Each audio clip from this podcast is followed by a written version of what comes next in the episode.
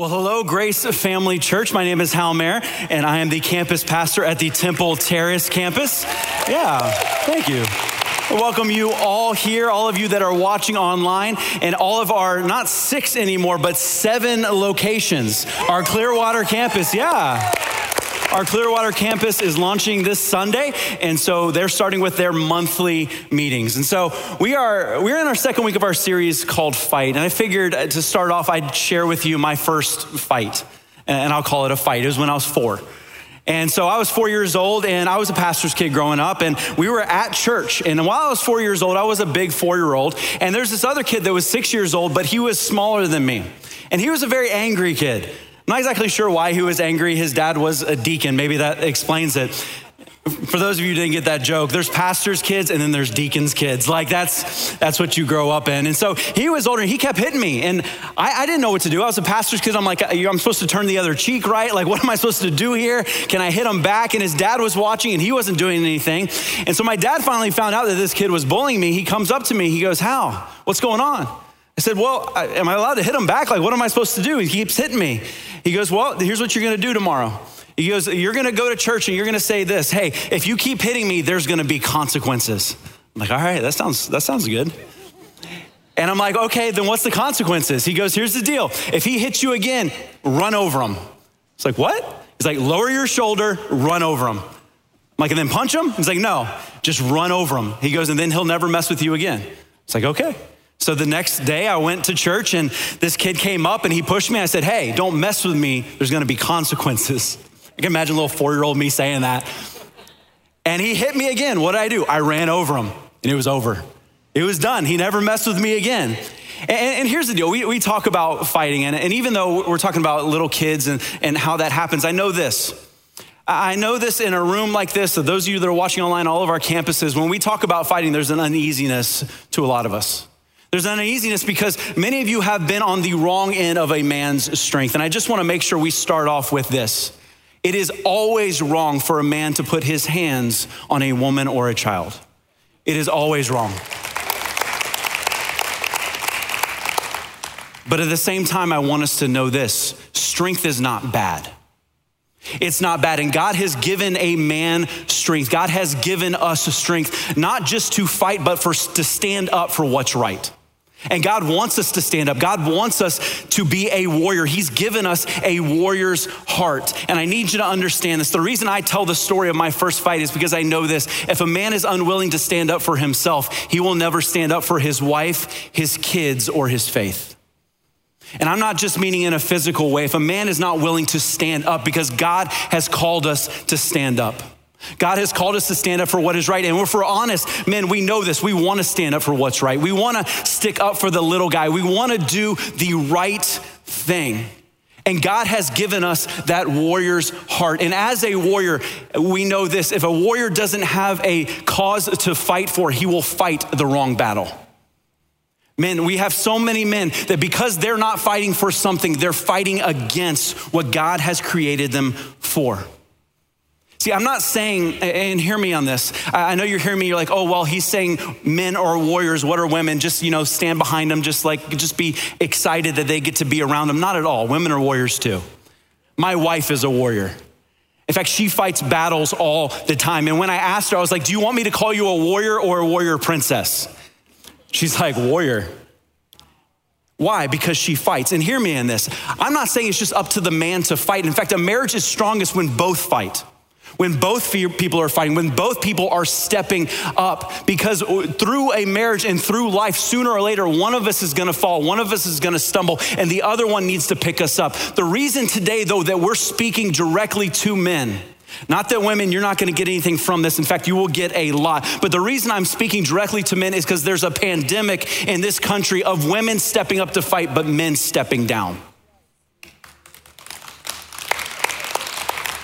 We've seen women continue to fight, and men have been okay with allowing them to fight and stepping back. Guys, we must fight. We must decide that we are going to fight. And one of the main ways that we start that fight is very simple. We've got to choose our fight. We've got to actually choose your fight. You actually have to name what you've decided to fight for. See, I, I think that's the reason we love action movies so much, is because we know exactly what they're fighting for, right?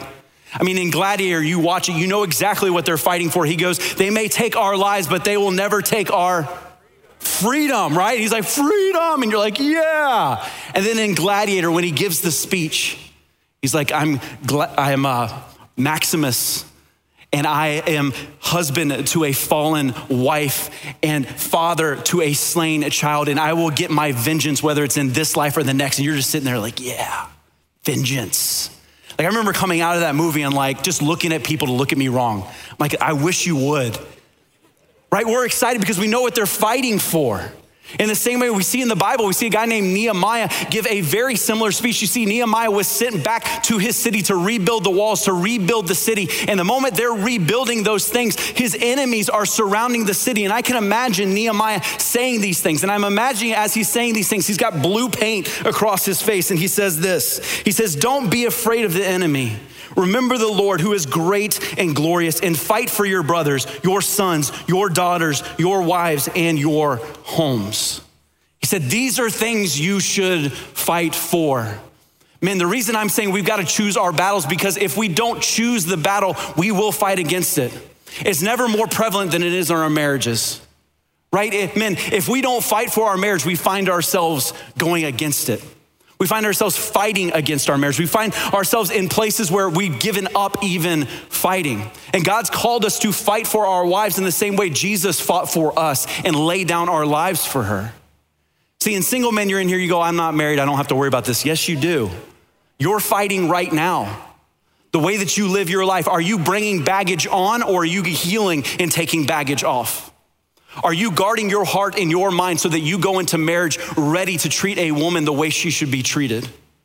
See, men, we are fighting for our marriages right now. We're also fighting for our families. I think the biggest fight I have when I'm fighting for my kids and for my family is the fight against my own selfishness. The fact that I want my time and my things, and not that we don't get those things, but so often God's like, you need to spend time with your son. You need to spend time with your wife. You need to fight for them.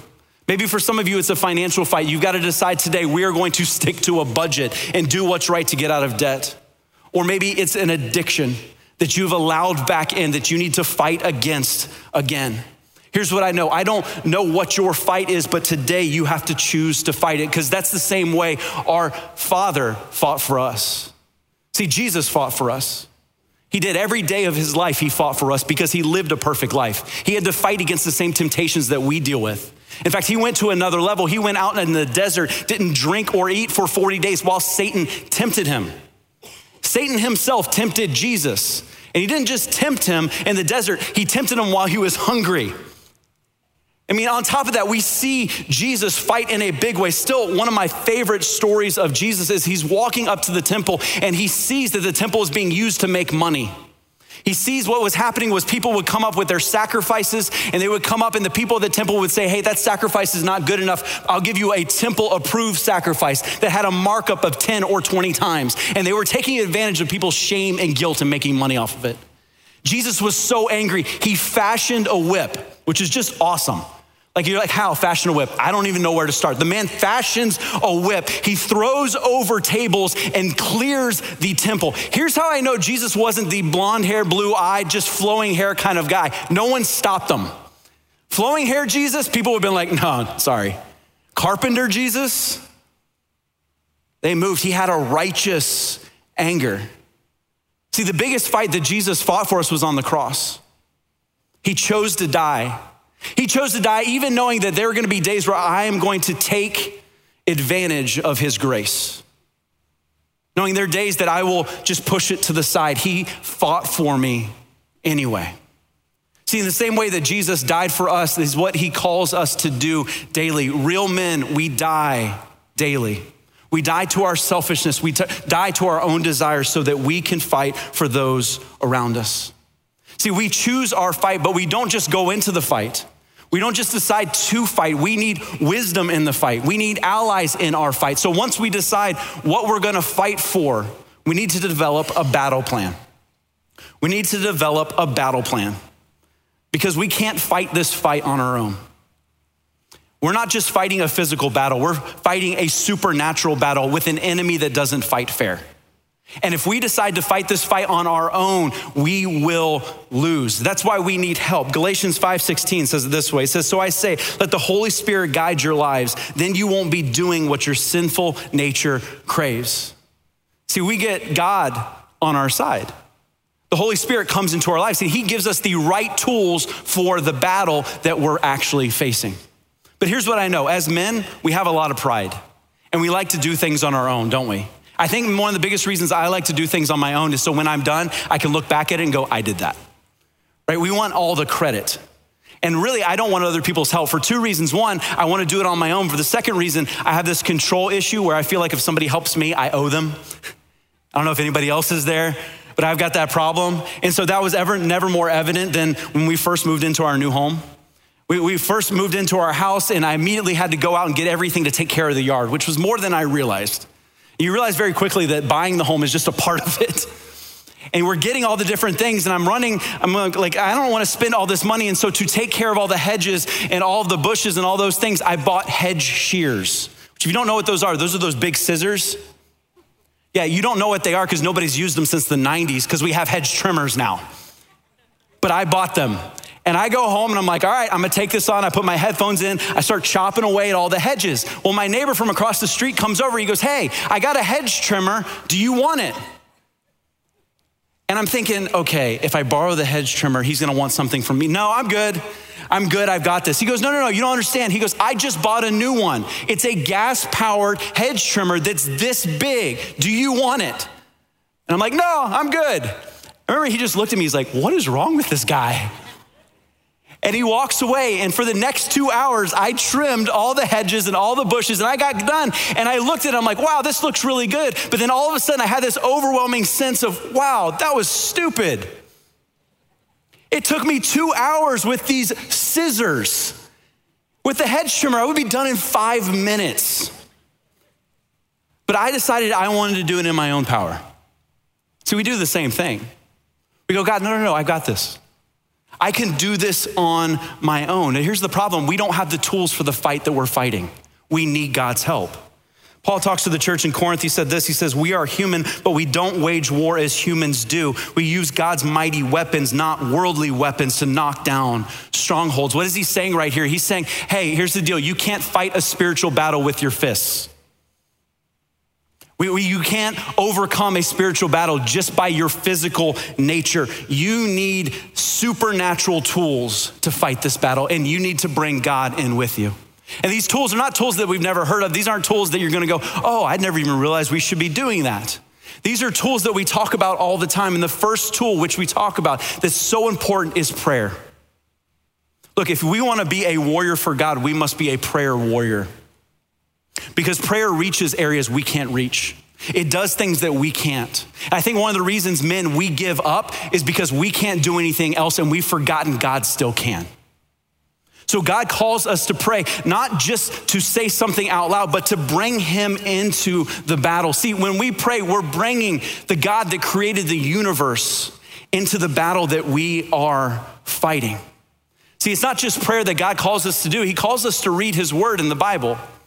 See, we just spent three weeks literally talking about why you can trust this book, not just for fun, but because we want you to read it. Because even though it's over 2,000 years old, it still speaks to us today. I've been amazed in how it can speak directly to my situation, how it consistently gives me wisdom for living my life and helps me guide me down a path that I need to go. See, we pray to bring God into it. We read His word to hear His voice. And one of the biggest tools that we allow to go to the side is the church. You're like, Hal? We're at church right now. Look, you can be at church, but not be a part of the church. You can come on Sunday or on Saturday, and you can be a part of a service, but are you a part of the church? Are you serving? Do you have a place of community? We've got to find those places. We need those places. Why? Because when we serve and we have a place of community, that's where we're adding people to our team, people to help us out, people to be allies in the fight of what's going on. And I know I always hear it from guys, but Hal it's so awkward to find friends. As men, we're just awkward at it. We are. But how credible would it be? Let's just say if for some reason the church decided to throw an event on a Friday and a Saturday where tons of men would all come to one place and we'd have uh, breakout sessions and food and you get to throw axes and hear about all those things. And just to make it simple so guys don't get confused, we call it man event.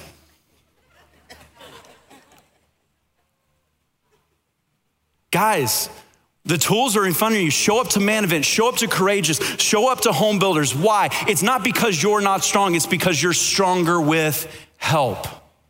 We need people on our side. We need encouragement. We need support. We need inspiration for when things get tough. Because whether you realize it or not, you are in a fight.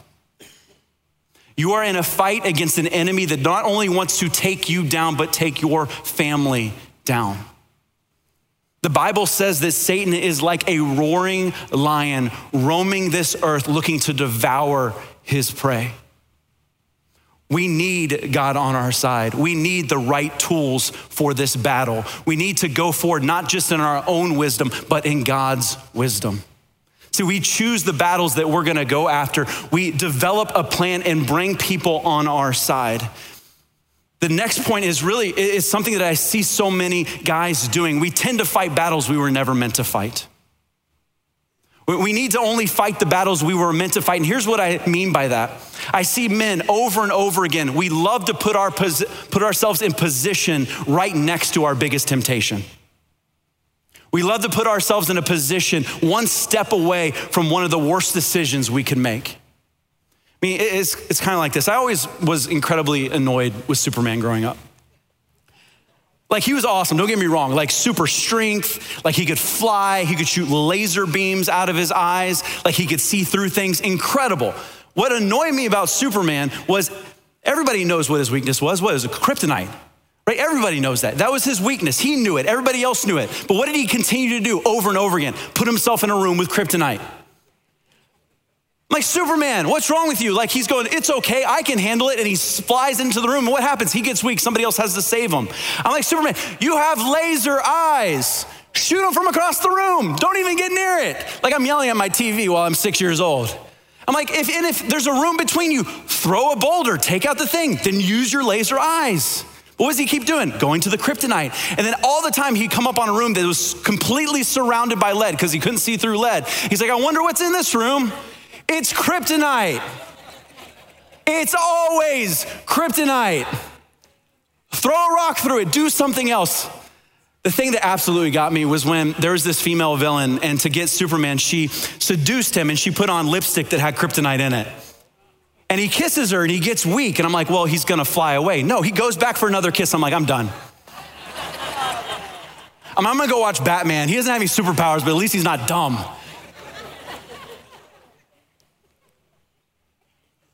But guys, we know what our kryptonite is, don't we? But Hal often do we get so close? How often do we go, hey, it's okay, I can handle it? So those are some of the worst words that I've heard is, is hey, it's okay how you don't understand. I can handle it as if it shows some sort of manliness to stand next to our temptation and not give into it. See, in 1 Corinthians 10 12, it says this says, if you think you are standing strong, be careful not to fall. See, while we may say, I can handle it, the truth is, I can't handle anything without God. And Satan does an incredible job of exploiting the weaknesses that we have. See, our biggest temptation, our kryptonite, has a way of Satan making incredibly strong men incredibly weak. And many of us, our biggest kryptonite, it's, it's simple, it's lust, it's women. And in 1 Corinthians 6.18, Paul tells us how we deal with that. He says, run from sexual sin. No other sin clear, so clearly affects the body as this one does. For sexual immorality is a sin against your own body. How do you keep from bat- fighting the battles you weren't meant to fight? We don't just, we don't even step in the ring. We don't get close to it. We set up boundaries around the temptation instead of standing right next to it. Man, I know Pastor Mike talked about it last week. He talked about porn and guarding our eyes, and porn is an issue. It is an issue. And I've been amazed at, people that are perfectly okay with it, knowing how far it reaches and the destruction that it has. I, mean, I still remember when the movie Taken came out and people were exposed to human trafficking, and everybody went, Oh my gosh, that's awful. Human trafficking is awful. And there was this uprise against human trafficking and sex trafficking. The problem that I've got is we know that porn and sex trafficking are directly linked directly linked. So I see people that bemoan sex trafficking, but at the same time watch porn. See, fighting human trafficking and watching porn is like protesting a politician than donating to his campaign. It's like saying all the right things, but supporting what's taking down our society and so many men. Do you know porn is listed on two thirds of divorces? They've proven that the moment you look at porn, when you look at your spouse, you're less attracted to them. Porn is tearing apart families in the most offensive way. I remember talking to a guy that was just newly married, and we talked about, hey, what's your plan for how you're going to set up barriers around you for porn? And he goes, well, what do you do? And I was newly married. And I said, Well, here's the deal. I've got um, something on my phone that blocks things. Uh, I have a program on my computer that records any bad websites and sends them to my accountability partner. I spend time with accountability partner every single week. I have certain channels on my TV that are blocked. I have certain apps that I won't even allow on my phone. And I have certain people blocked on those apps so I don't see anything. And he looks at me and he goes, Wow, you're really weak. I'm like, Yeah, I am. I know that. And that's why I have all those boundaries. See, I want to use as little willpower as possible to fight porn. I want to use as little willpower to fight that temptation. Because here's what I know I know my kryptonite, I know my problem. And so, men, when I tell you porn is not something you can fight, I'm saying don't get near the ring. And I want to give you two websites that can help.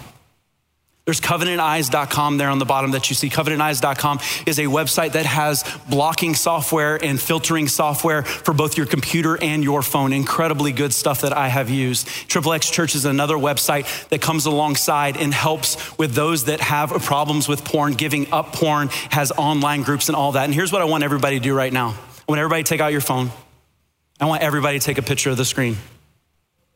And there's two reasons for that. Even if you don't deal with porn right now, you'd know somebody that is. And here's the second reason. I know if you're dealing with porn right now, the last thing you want to do is take a picture of the screen and go, everybody around you go, that guy deals with porn.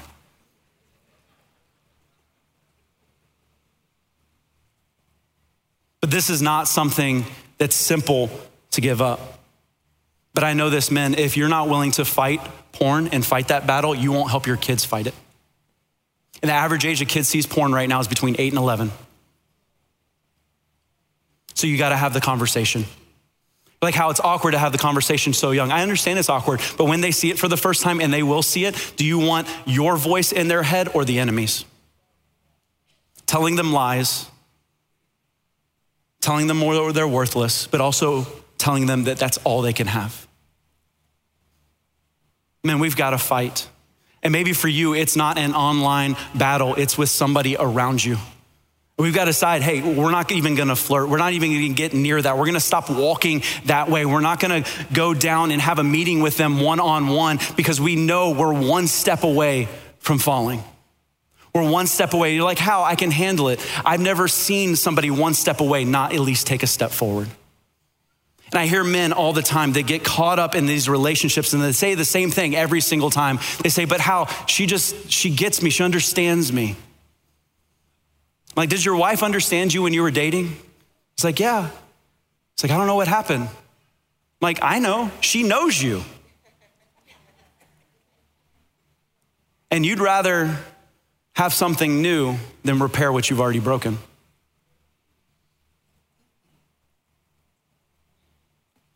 We all have fights.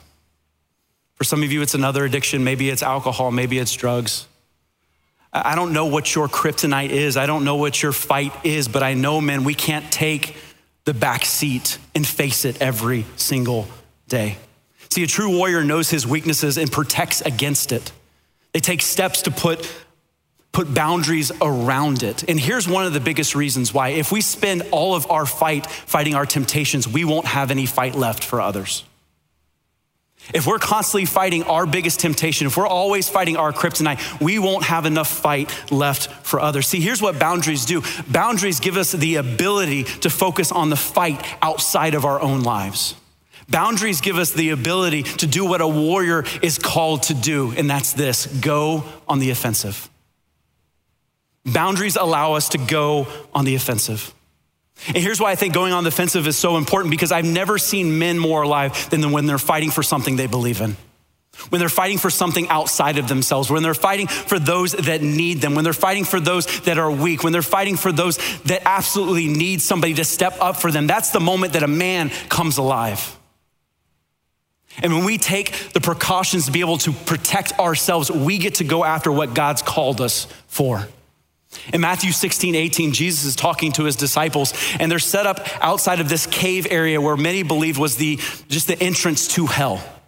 And Jesus says this to his disciples in Matthew 16, 18. He says, And I tell you, you are Peter, and on this rock I will build my church, and the gates of hell shall not prevail against it.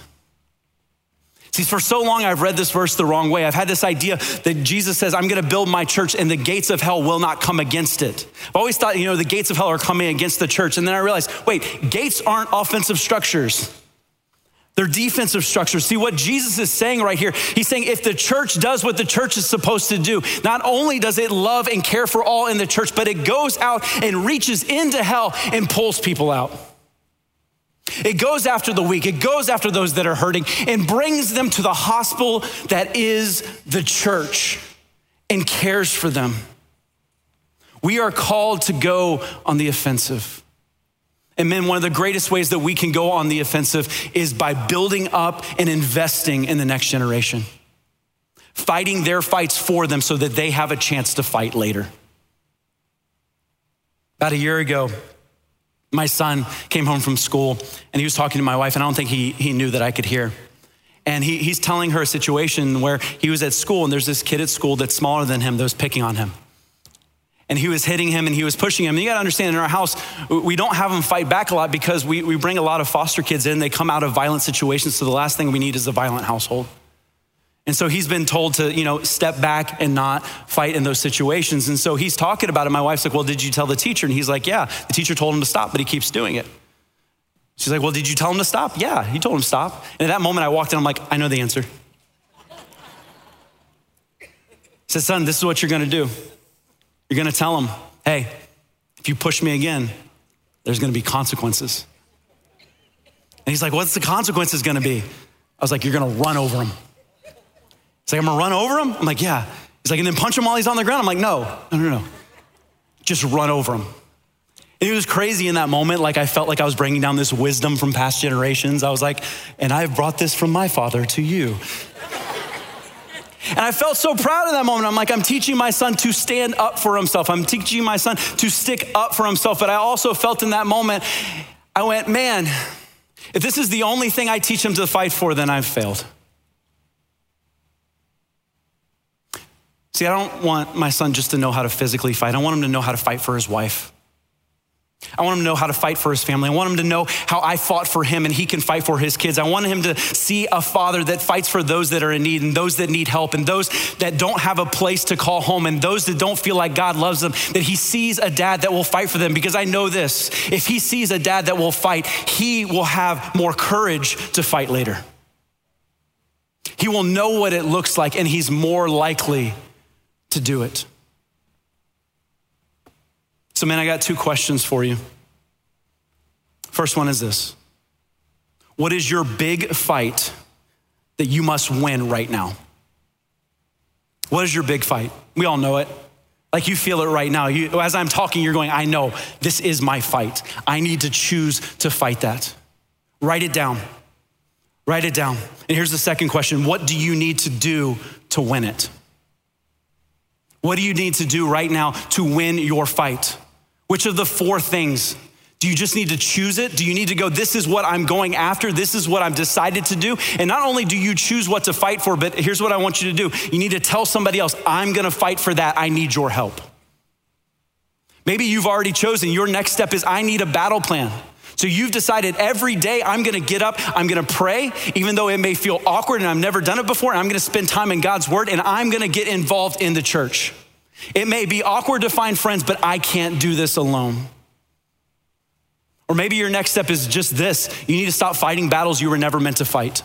You need to put in the boundaries that you know you should have so that you can stay away from your kryptonite. Or maybe this is the moment where you go on the defensive. You already know. You look at the world and there's something in the world that you see that you go, that's not right. That shouldn't happen. Why isn't somebody doing something about that? The reason nobody's doing anything about it is because God put on your heart to change. God put that fight on your heart. So you need to go on the offensive today. See, we know this Satan can make very strong men weak, but our God can make very weak men strong. And even though we may not feel like we can go against the battle that we have in front of us, when God is with us, the Bible says what? Nothing can stand against us. See, for some of you in this room, for some of you that are, that are watching, your first step is bringing God on your side. See, He already fought the big fight. He sent His Son down to this earth to die for our sins. He fought that fight so that we could fight with Him. He said, I fought that fight so you could have your eternity taken care of and you can focus on the fight on this earth. So today, if you want to start that relationship, if you want to bring God on your side, on your team, I'm gonna say a prayer out loud in just a moment that you can say silently right where you're sitting. So, if you could right now, if everybody could bow their heads and close their eyes, I'm gonna say a prayer right now to start a relationship with God that you can say right where you're sitting. Dear God, I know that I've sinned. Please forgive me. I believe your son Jesus died on the cross and he rose three days later. Today I'm committing my life to you.